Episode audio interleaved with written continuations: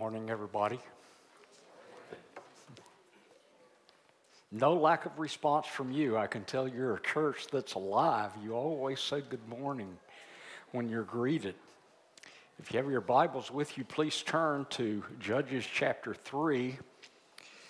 Thank the session for allowing me to hold up God's word before you this morning. I'm going to pick up uh, where I left off the last time I preached, which was Judges chapter 3, uh, verse 6. So we're going to pick up in verse 7 down through verse 11. And I ask that you would follow along, not because I read it, but because of what it is. It is the word, uh, the rule and faith and practice of our God. So please give attention as I read, beginning in verse 7 of Judges chapter 3. And the people of Israel did what was evil in the sight of the Lord. They forgot the Lord their God and served the Baals and the Ashtaroth. Therefore, the anger of the Lord was kindled against Israel, and he sold them into the hand of Cushan Rishathaim, king of Mesopotamia. And the people of Israel served Cushan Rishathaim eight years. But when the people of Israel cried out to the Lord, the Lord raised up a deliverer for the people of Israel who saved them, Othniel, the son of Kenaz, Caleb's younger brother.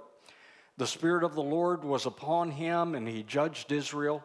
He went out to war, and the Lord gave Cushan Rishathaim, king of Mesopotamia, into his hand, and his hand prevailed over Cushan Rishathaim.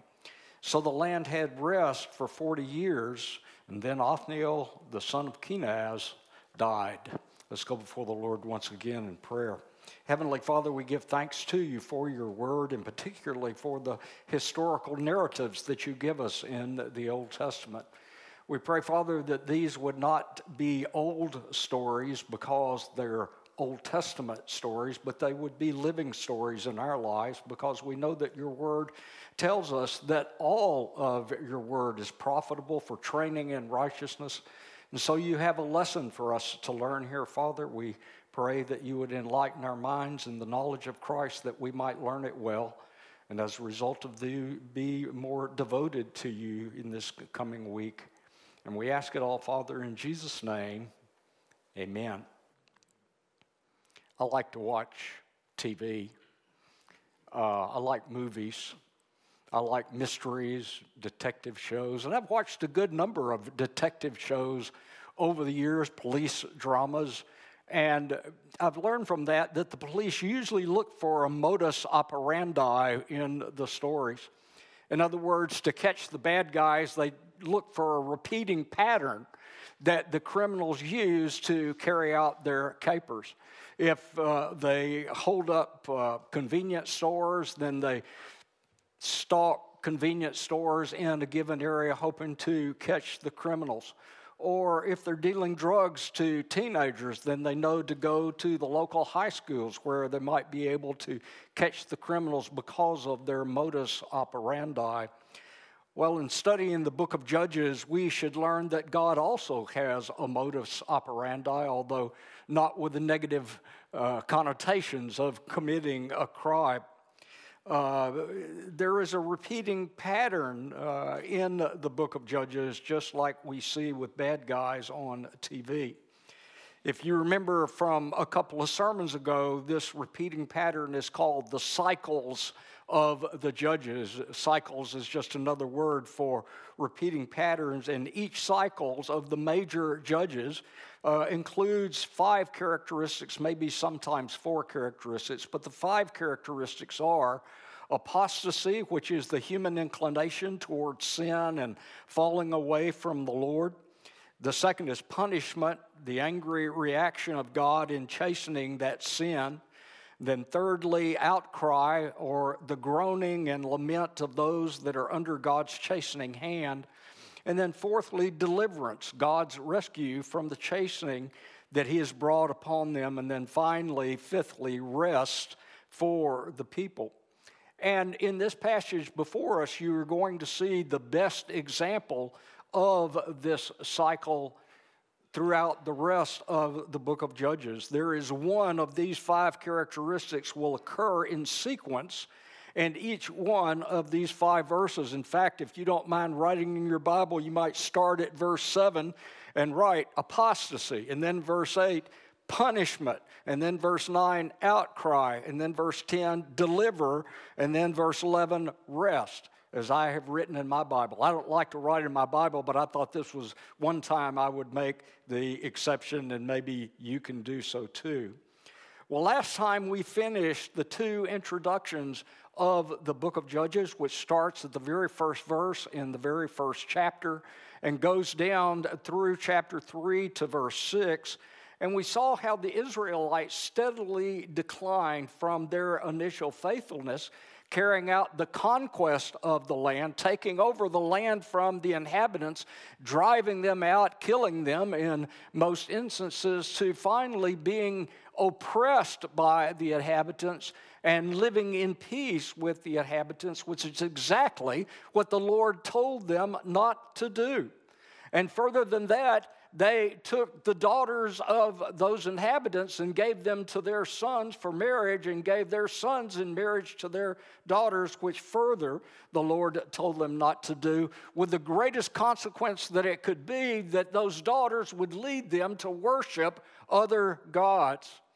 And so that's what we have when we read chapter 3, verse 7. And the Lord set upon them a time of testing where he would no longer drive out the Canaanites and the other peoples of the land. And so this time we begin the main part of the book of Judges.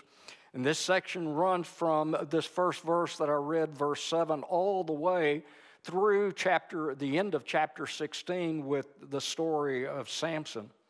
And in verse 7, we see this repeating pattern begins with Israel's apostasy. They did evil in the sight of the Lord by forgetting the Lord and going after the idols, Baal and Ashtaroth.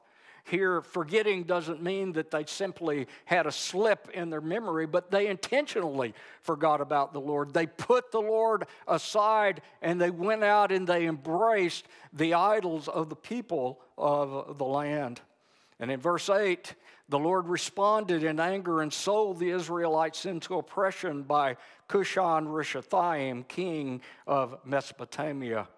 I'm tended to pronounce that word Cushan Rishathaim as just Cush from here on out. So you'll know what I mean when I say that. That's a mouthful to uh, have to say, except in places it becomes so important. So, since Israel subjected themselves to serve the idols of Baal and Ashtaroth, the Lord subjected them to a ruler who oppressed them. And the foreign ruler's name, Cushan Rishathaim, means dark, doubly wicked. Can you imagine a uh, mother and father naming their child dark, double wicked? So, this was probably a nickname that the Israelites made up for Cush, or that the author of the book of Judges made up. It's not exact parallel, but you get a similar idea back when the wars against terrorism began for the United States back in 2003.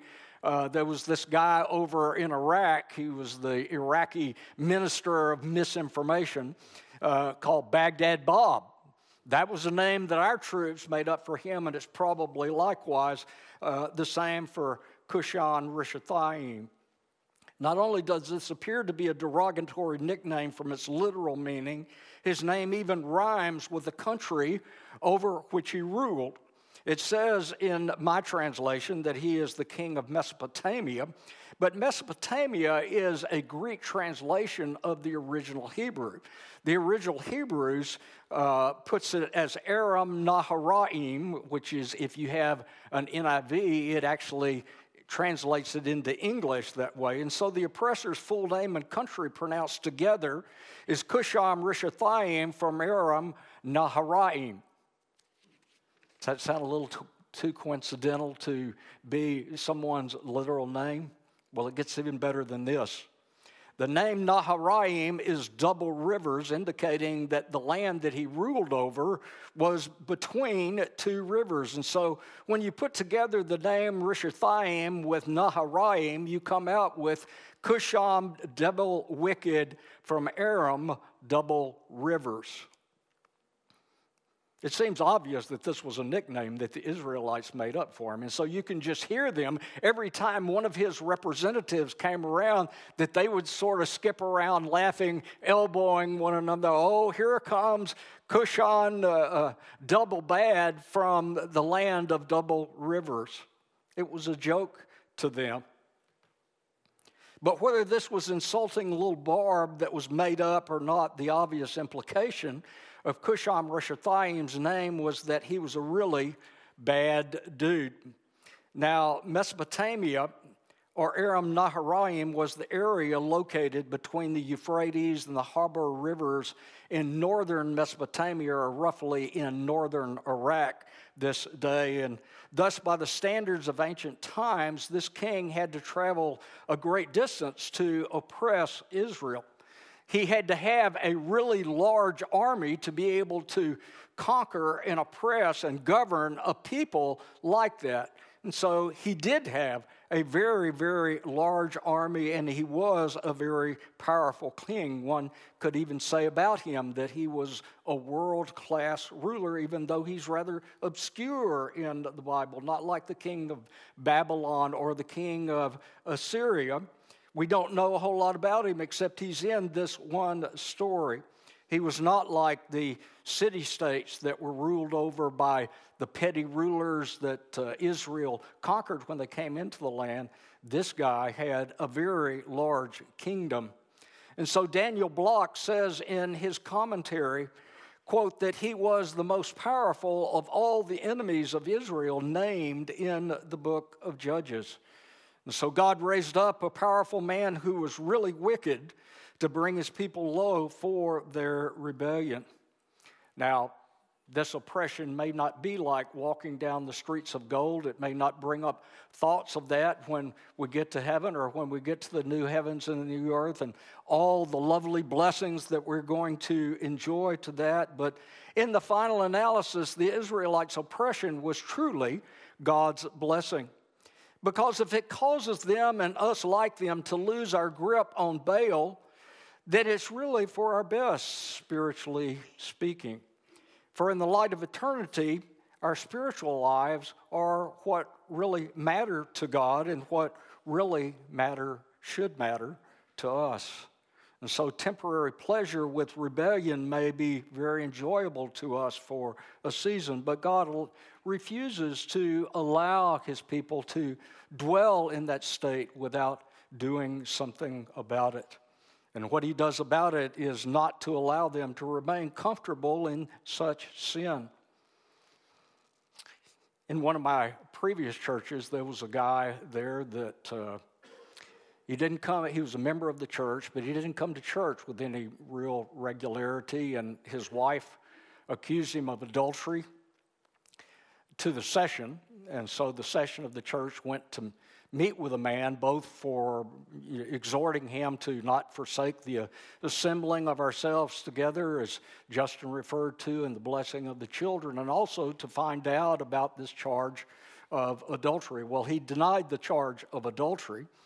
And he told them that, well, his job caused him to have to work on the Lord's day, and so frequently he could not be there. Well, that was understandable. So the session, uh, since they couldn't prove the charge of adultery against him, they dropped it. They didn't carry out uh, any further discipline against him. But we found out later that during this time he was on drugs and he was stealing to help support his drug habit. And so, not too long after the elders met with him, he got caught by the police stealing something out of uh, somebody's car in the parking lot where he worked, and he ended up going to jail for a year. And while he was there, he sort of sobered up, spiritually speaking. Obviously, he got off his drug habit and he repented. And he wrote a letter apologizing to the session for what he had done and saying that he had sinned against the Lord.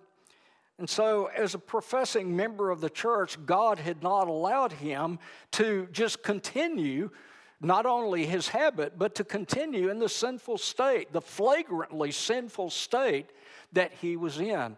And God brought him to repentance, and he became a faithful member of the church after that. And so, God inflicted misery is no picnic for us. But sometimes He brings us to repentance from our suffering, and it may be the best way He can reach into our deluded, rebellious souls. And it may be the only real sign of hope for people, even though they may be completely unaware of God's chastening them for it. Well, in verse 9, the Israelites cried out for deliverance, and the Lord raised up Othniel to be a deliverer for them. How many people in here have ever heard of Othniel? Not too many hands. So he's not the most famous judge. But what we're going to find out is he is the most faithful judge, and I'll tell you why in just a minute.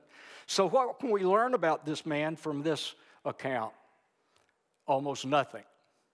However, we did see him, if you were here for one of my earlier sermons in chapter 1 and verses 12 through 13, it says in that chapter that he was related to Caleb by blood and by marriage. He eventually married Caleb's daughter, Achsah, and he did because he won her hand in marriage by becoming the leader that led the Israelites to victory in the conquest over a city named Debir. By winning this battle, Othniel earned the right to marry Achsah, and he showed that he had God's approval in conquering this city because he could not have conquered the city without God's help. Well, related to this, Othniel's marriage to Achsah, you may remember that Achsah is shown in chapter 1 as the ideal godly woman. She was the ideal godly woman because she wanted a good inheritance in the land of promise. Because a godly, a goodly inheritance was an indication of God's favor back then. You know, today owning a piece of land doesn't mean anything about being a Christian, but back in the Old Testament, it was an indication of God's blessing upon you and your family to have a good piece of land. And she was one that wanted it, indicating, as I said, that she was a God honoring woman. And she is contrasted with the wicked Delilah later in the book of Judges. And so, since Othniel marries a faithful woman, he's set in direct contrast to the Israelites in verse 6 who were intermarrying with pagan women who were the enemies of Israel and would lead their men into apostasy. And so Othniel, both by his previous courage and his God honoring marriage, shows that he was a God fearing man. Also, Othniel had also been with Israel in her initial days of, faith, of faithfulness. He had been with the people who believed the old time religion, with the faithful tribe, with Judah. They were the ones that initially carried out God's mandate to conquer the land. And so Othniel had the right kind of experience in addition to his marriage and his courage. But Othniel was also the son of Kenaz, and like Caleb, he was not an Israelite by ethnicity. The Kenites were Gentiles, in fact. And so I do not know how Caleb and Othniel came to be with Israel, but what I do know that he professed his faith in Israel's God. He became a proselyte to the tribe of Judah.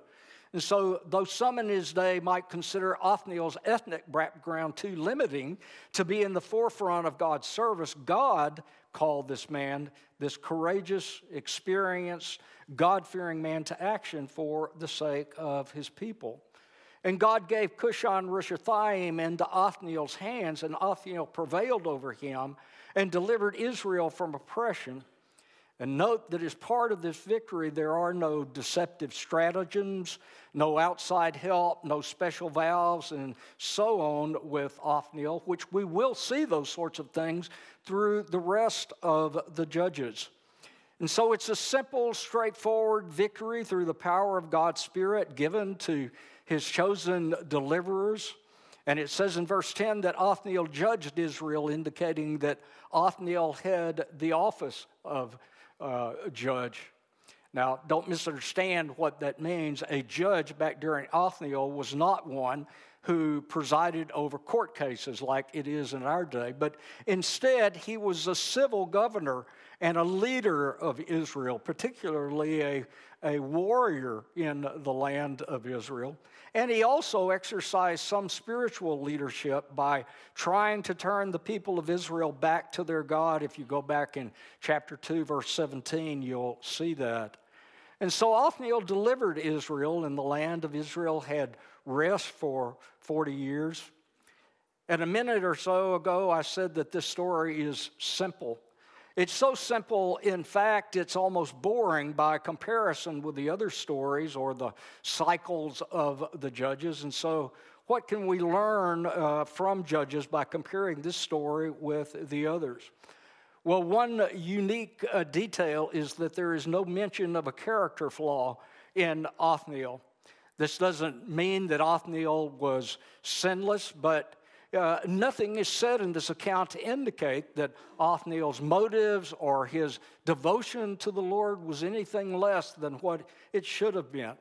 Without exception, all the subsequent deliverers will all have something negative about them. And through this, God wants us to see that as Israel declined more and more as the book progresses, so do her deliverers who were products of that decline. This is made clear when the initial ideal judge, Othniel, is compared to the opposite climactic story of Samson, who was the worst judge ethically. How many people have ever heard of Samson? See, Samson's probably the most famous judge, but he was the worst judge, and we'll see why. You have to come back. If I ever get to that story, you have to come back to hear it to find out why. So Othniel serves as an example to us of a spirit led man who, when called, obeyed and did what God wanted him to do. There is no record of haggling uh, with God by Othniel like there was with Gideon, or will be with Gideon in the story of Judges, or like Moses did, or of running in the opposite direction like Jonah did, or being too timid like Timothy is in the New Testament. Othniel is presented as one who rose to the occasion according to the Lord's will in the book of Judges. And likewise, we should also rise to the occasion when called upon the Lord to do what we need to do, spiritually speaking. That doesn't mean that we'll be ruler over a nation. It doesn't mean that we will lead an army. But we should do the things that God tells us to do in His Word. We should be good fathers and mothers, raising our children in God's ways. Husbands and wives loving one another. Good workers at our occupations and at home, servants to others around us, and generally people of integrity. And each of us has received a spiritual gift. God commands us to use that spiritual gift in His church. He says in 1 Peter chapter 4 verse 10, as each of us has received a gift, use it to serve one another as good stewards of God's varied grace. Fellas, let me give you a little clue about how to be a good father. I have lived a lot of years and I have have children, so I have some experience being able to tell you.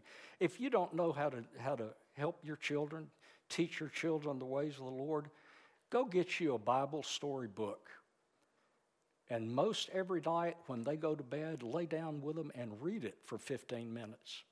It has a wonderful effect on children. And you say, Well, I, I don't know about it. All you got to do is be able to read okay? You don't have to know the Bible from front to back and so on and so forth.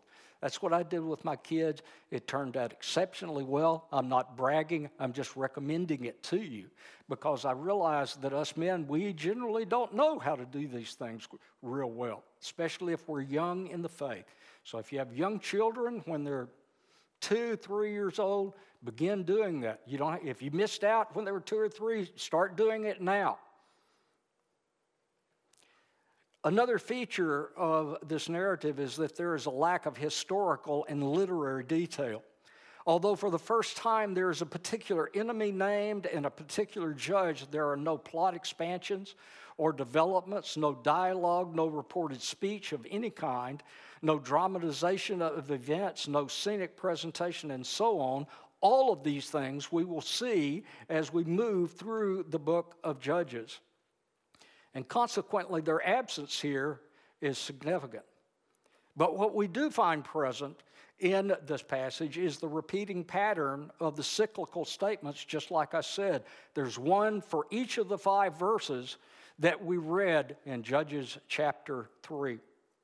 And so, after this story, these framework statements are present in the major judge cycles to one degree or another, but they're obscure to some extent by other historical aspects of each story. So, in presenting his material this way, the author establishes the model before using traditions and other tidbits which may be interesting storytellings but make it more difficult to recognize this theme through all of the stories. And the location of this bare pattern here at the beginning of the cycles indicates that this is to be the standard against which all the remaining stories are to be measured.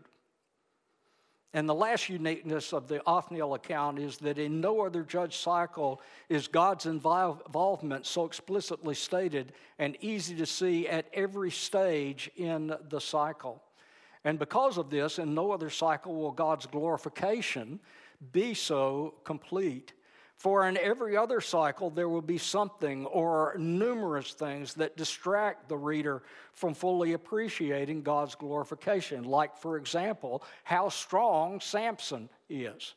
That sort of diminishes when he kills a thousand Philistines with the jawbone of a donkey. That sort of diminishes God's glory because God doesn't fully get the glory for that in our minds that he should get. And so we see explicitly here God's involvement clearly. And if God was involved that way in Othniel's time, so he is also in our time. You know, we're people that live by our senses and by what we see, and we always have an explanation for what's going on around us. Well, this bad thing happened, you know, the tree limb fell off and it hit me on the foot and it broke my foot and all that kind of stuff. But do we recognize that God is behind all those events? And I don't mean just the negative ones, but I mean the good ones, because God brings everything into our lives. And so we should give Him glory for those things, because, like the Israelites, He has delivered us from oppression in the person of His Son. In Luke chapter 4, at the beginning of his ministry, Jesus indicated that among other things, he came to set at liberty those who are oppressed by sin and to preach the acceptable year of the Lord, not the negative year of the Lord. And so, because of Jesus' righteous life that is imputed to us when we exercise faith in Him, and because of His death on the cross, we are reconciled to God. God accepts us, He brings us into His bosom, He calls us His friends. And further than that, He calls us His children. And we have the privilege of being in on all his plans and knowing what he's doing in the world, at least in a general way, that he has revealed to us in his word. And this gives us reason to love the one who gave himself for us. This gives us reason to rejoice that we are no longer subject to the bondage of sin as we once were, like the Israelites who were subject to the bondage of the king of Mesopotamia. And this gives us reason to give him thanks all the remainder of our lives because he has delivered us, he has befriended us, he has loved us. And let us therefore not live as those who follow Baal and Ashtaroth but as those who follow the living, all powerful, and merciful Christ. Let's go before the Lord once again in prayer. Heavenly Father, we give you thanks for your love, for your help, for your countless kindnesses each day to us, preserving us, protecting us, and those that we care about. And we pray, Father, that we would read these stories with uh, your eyes, understanding them with your eyes. Help us to see us in some ways through these passages because as you dealt with the Israelites, so you deal in like manner with us today. Help us, Father, that we may go forth from this place this week a little more sanctified, a little more devoted to you, loving you a little more thoroughly. And we give thanks, Father, for all that you'll do. In Jesus' name, amen.